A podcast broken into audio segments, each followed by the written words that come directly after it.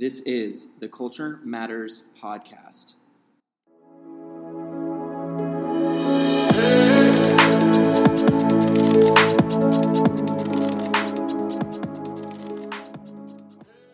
Hello, Culture Matters Podcast. Before I introduce you to our guest, here's a quote I picked just for this episode. To get what you want, you have to deserve what you want. The world is not yet crazy enough place to reward a whole bunch of undeserving people. Charlie T. Munger. Today's guest, ideal guest for this quote, somebody that kicks ass, takes names, doesn't eat potatoes. The list goes on, gets up early. Eddy G. Perez Jr., thanks for coming back. I I wanted to start this show off. Thank you for having me. Well, my pleasure. I wanted to start the show off by something I was listening to. Uh, one of our recent episodes, I believe it was episode 140, titled, well, the title is episode 140 of the Culture Matters podcast. Anyone listen to this, go check out that episode after this. You mentioned that something that you learned from your father was everything is possible.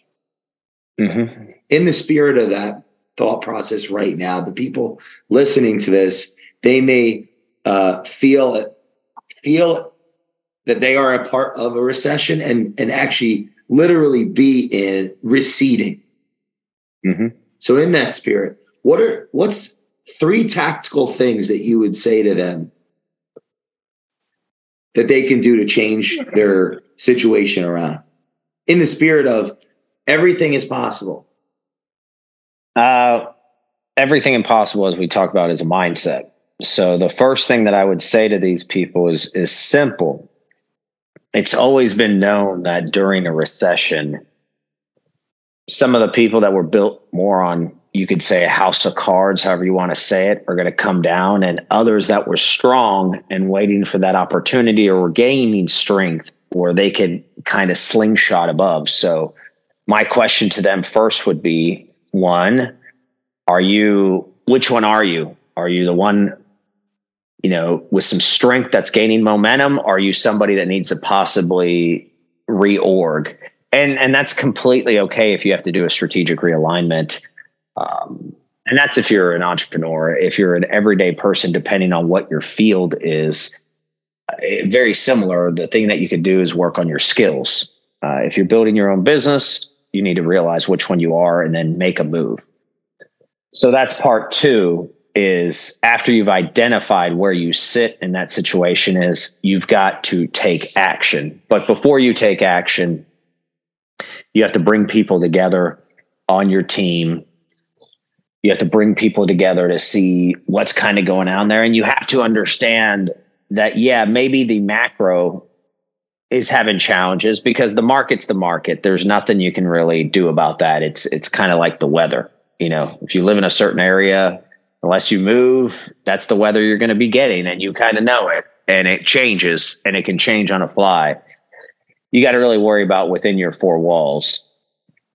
So once you bring those people together, the third one is you got to take the action of the plans that are put in, and be flexible enough that if something happens, um, because in the spirit of my father, he was in a similar situation a little over 40 years ago in the like in 80 81 uh, when interest rates shot up inflation. It's it's a very similar story than what you're hearing stagflation everything out there. And what ha- helped him survive and he was in construction he was a contractor painting and framing is he said okay in my sector people are still going to buy homes. So the first time home buyer and that's what I need to double down on. And that's what got him through that two, three year stretch that was really, really tough. Where Fed chairman at the time, Paul Volcker, kind of has been viewed as a hero through American history, which makes sense because he is the one that pretty much, with the help of Reagan, those two together, and, and obviously a lot more people, but they had the belief to destroy inflation as much as they could which is understandable because inflation really is the a, a significant tax on the middle class. It's the invisible tax that really, really hurts. You, how old were you in, in that time? Four to six, depending on when it started. In 19, I was born in 76, so 80 to 82. Do you remember any, anything from that time? It's funny you say that. I don't I you know it's funny. I don't remember him struggling because my father had a you know something that he taught me well is you you got to understand who you are as a person. You got to understand yourself, but your um, the way you feel in a given moment will betray you, and it doesn't really matter. Like you know, some people will say it harshly, like get over your feelings, and then people attack them saying, What do you mean? You got to have feelings. No, no. My, my dad was always very good at saying, You need to understand them. But it, it's just a very simple, you hear a lot of people saying it today. It's either the price of discipline or the price of, you know, some people say regret, disappointment. So I never really saw that on my father's head, but he had, you know, he had a lot of responsibilities because it wasn't just our family. Uh, he was he was helping take care of uh, my aunt and that family because my aunt was bipolar schizophrenic. So my cousin's over there. Um, he was also helping take care of my grandmother on my mom's side. My dad was uh, the patriarch. He he took care of everybody, and you know he didn't have time for those those emotions. He just had to get some things done. But what I do remember, it's funny you say that. I do remember in 82 or 83. I'm trying to remember. Was I six or seven? I think I was seven, somewhere around there. My dad bought a Oldsmobile Tornado, which was his favorite car, and he felt like he had made it. I, will never forget that. He says, You know, this was the first time I bought something that I really, really wanted. Um, and my dad was, you know, at that point in time, my dad had saved up enough pennies and even within that same time frame it was a small house that i grew up in but paid that off and really did all that stuff. So it's not like he was irresponsible. Like he took care of pretty much zero expenses outside of living and then went and got that car. And my father would never get anything more than a three year loan on a car. You know he didn't I, I he was alive today eight years, seven years on cars, I think he'd flip his lid. Um, wow. Even though some of them are like at 0% interest rate. So he may not for that, but you know, he came from a heavy interest rate environment. And I do remember that though. I do remember the pillars of, of sticking through it. So when the eighties got even better, he kind of grew with that. Do you think that influenced you? Yes. I, of course, think about it. I remember it like it was yesterday, still, you know, and we're talking hmm. about it was either 83, 82 or 83. So we're talking about I was I'm pretty sure I was 7. So I want to say 83. Pretty sure I was 7. When was when was that moment for you? What? Like did you have that moment in your life yet where you it's like you're him and then your son's you? No, Mm-mm.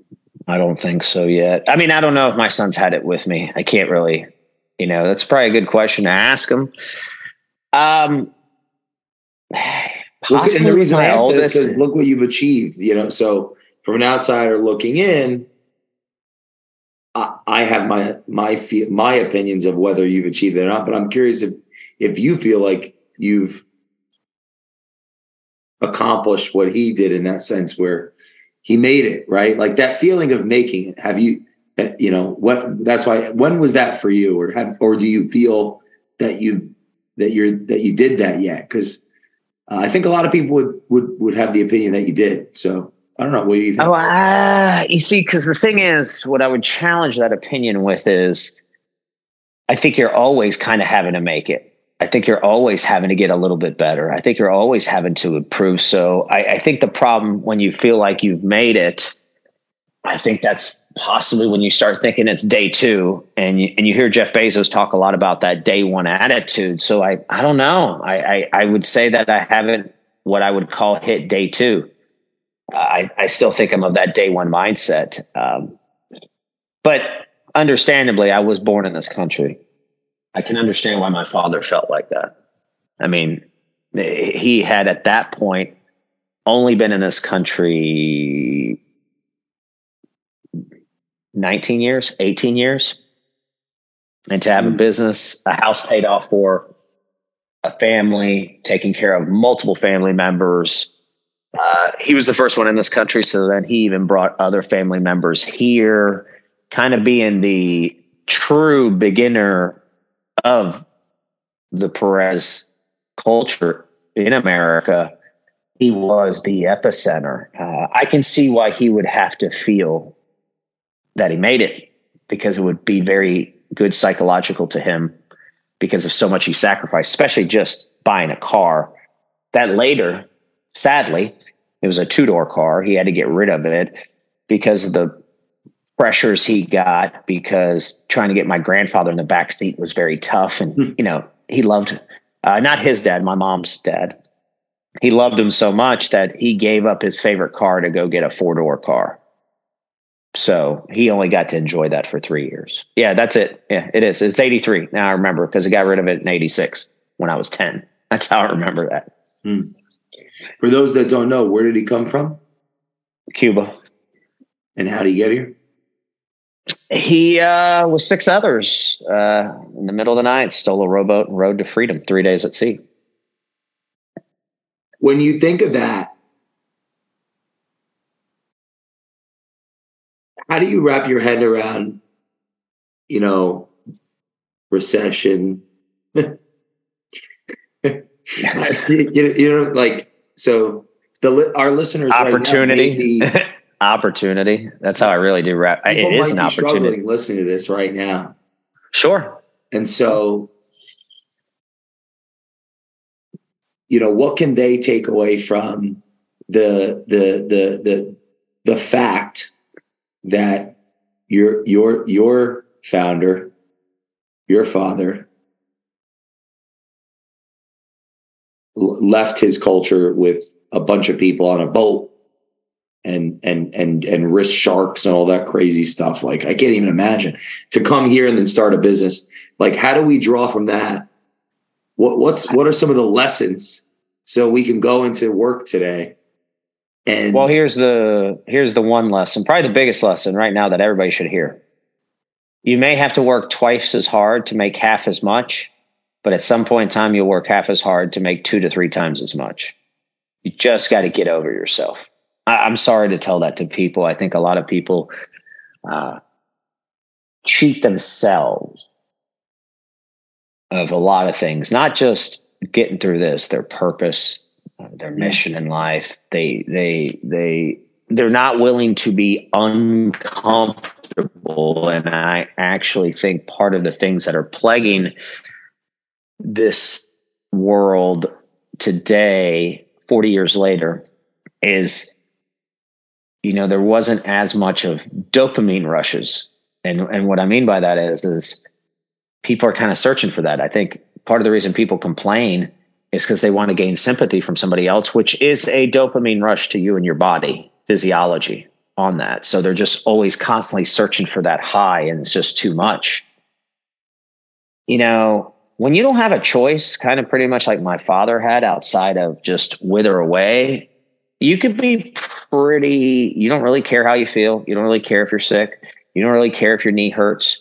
You don't really care if you're uh, sad because regardless of it, you're going to be worse if you don't do something about it. And, you know, so many people seek happiness, and happiness is just a byproduct of how much courage you're constantly seeking in a free environment. You have to have freedom to accomplish that. But freedom has two parts, and this is the tough part right now that a lot of people may not like to hear freedom has to have liberty and self responsibility and i think that's what my father really invoked the most was immense self responsibility he had a belief that everything was his responsibility if it was beneficial or non-beneficial he didn't get emotional if things didn't go his way he didn't get that emotional if they went his way he knew that they were all byproducts of his self responsibility but can I sit here and tell him and tell a lot of the listeners out there that I have empathy for you? Of course I do. Um, you know, when you grow up in a household where both parents, because my mom also came from Cuba and overcame her cancer. Well, you know, when you're kind of in an environment of a lot, and my uncle surviving a firing squad, when you're in that type of environment uh, with a lot of courage, it does build a certain perspective in you that, well, it's nowhere near as tough as what those folks went through, and they have smiles on their face. They would, they all, some of the worst tragedies are, I mean, the greatest country. Oh, who cares about those problems? Those problems are opportunities. Oh, yeah, yeah. That's a little bit down. Okay, why are you down? What are you going to do different tomorrow? Oh, well, I feel like crap. Well, you're eating like crap. Of course you feel like crap. Or, oh my God, I'm not gaining strength. Well, you, you, you haven't worked out as hard. You know, you may need to work out another 20 minutes a day, 30 minutes a day. That's what I'd say there. Hmm.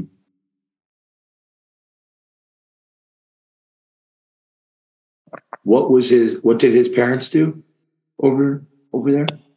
my mom was a my grandmother, excuse me, was a house cleaner, and then my grandfather was also in construction, but unfortunately, uh, from the stories I gather, because he passed away when I was ten months old,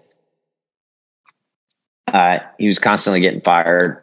He wasn't a really good employee. You know, constantly fighting with his boss, blaming everything on his boss. So that's, I think, what also helped my father's self responsibility because he hated seeing his mom work so hard, even though he loved his dad. So that's why he quit school in eighth grade to play wow. baseball and sell mangoes because he self educated himself. He read a lot and then he just focused on supporting for the family because my father in Cuba grew up, you know, as he would put it, regular middle class. I have to sit here and think that it was probably not. It was probably a little bit lower in the grand scheme of things from a financial standpoint. However, what I'll give my grandparents credit is they did teach him a great amount about um, a great amount about family, about loyalty. And my grandmother did teach him because she was a hard worker how to be such an excellent hard worker. My dad used to even joke, you know, before he even passed, that his dad, you know, my grandfather wasn't the, the, the most ideal person, you know, and you see that out there. And and you got to ask yourselves, you know, I don't know, what did he go through that kind mm. of molded him to be that way? How was he born and wired? Did he not find his talents?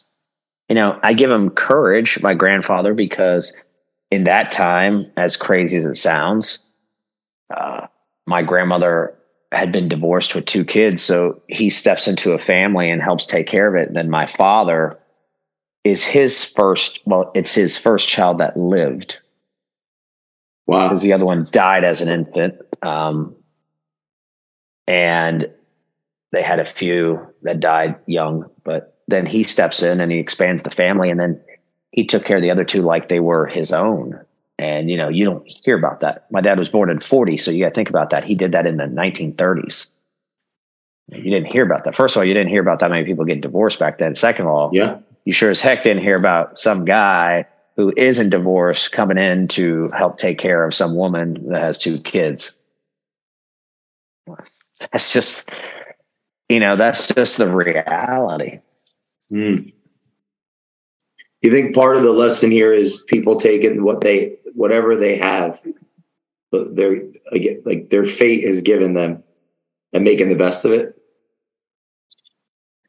Yes, yes, yes. Um, well, I think you can control your destiny, but yes, your fate is your fate, and what surrounds it, what is embodied in it, the things that are out of your control, which is pretty much everything outside of your mindset and that's why I think your destiny can be controlled is because it, it, it has to be your mindset. Your mindset's what drives your destiny. Uh, you've seen it time and time again. Example, example, and and that means with anything. You know, my mom wanted to be known as a very good teacher. And it became very very known and that was her destiny and that's what she really yearned to do. So it's it's when i say this it's it's whatever your passions are and what you lie in them and what you can do effectively. It doesn't really matter what you're doing. My mom had a great saying speaking of that she says i'd rather you be the greatest janitor in the world than a terrible doctor. A lot of people would say that's stupid. Why? You make more money yeah, but a terrible doctor, what, what's going to happen? You probably don't care. And you may kill somebody. Doesn't mean you're a bad person. It just means you don't care and you weren't paying attention to certain details. But as a janitor, she had a good point. You know, the halls are completely clean. Whatever you're cleaning is so pristine. People don't slip and fall. It's a nice place to be. People like to be in clean environments. You know, I, I can see where she used that metaphor and and and really turned it into examples. I, can see where that makes a lot of sense. Hmm.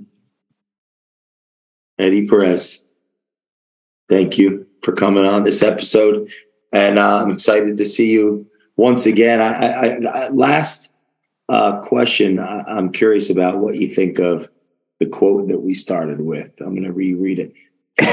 If you want to get what you want, you have to deserve what you want. The world is not yet crazy enough place to reward a whole bunch of undeserving people. Charlie T. Munger. Yeah. So it's it's it's funny you say that. Uh, I say something, and and a lot of people say it's something similar. Uh, it's just I've st- I've created it as an acronym, but it's the price. You know if you've paid the price the price. You know, if you've cheated here and there or done something or slept in or, you know, you know, uh, you know, done even, you know, I've, I've heard people doing this. They'll read a book on a Blinkist that's like 15, 20 minutes. Nothing wrong with that. But then they'll go to audio and buy it and then just go to the very end and hit the last scenario and look like it finished it. Look, dude, you know, if you paid the price, and the price to me is pay and respect and conscious efforts and experiences, you know if you've paid the price. So, abs. And here's the other thing that I want to challenge anybody out there to think: you want to pay the price because you know if you've cheated something, the guilt that's on you and how empty you feel. You know if somehow you got chosen for something over somebody else, but you know that they deserved it more. So maybe there was some political stuff here or something of that nature. You know, meritocracy was violated. You want to pay it because deep down it'll make you stronger. You know, you talk about some of the mental health challenges out there. Those are the things that help get you out of that phase if you're in there or if you're not, but to keep you there. Because it doesn't matter how great you are if uh, you sit on the beach and drink pina coladas for four weeks and don't read and don't do anything, your brain, everything's going to start getting mushy. And I'm not even saying from a example of saying your stomach and building fat. I'm just saying is you will start to deteriorate. So yes, it goes on what you deserve. And yes, to all the viewers out there, the listeners, I understand if somebody has cheated their way, that doesn't mean you have to. And you also know that those that do that, later it either falls apart or you hear them tell them, ah, I wasn't really ever happy in my life. I mean, I think if you really, and it goes back to what I said about courage. So it's a very, very great quote by Charlie Munger because you, you really do want, need, and know if you've paid the price. Mm-hmm.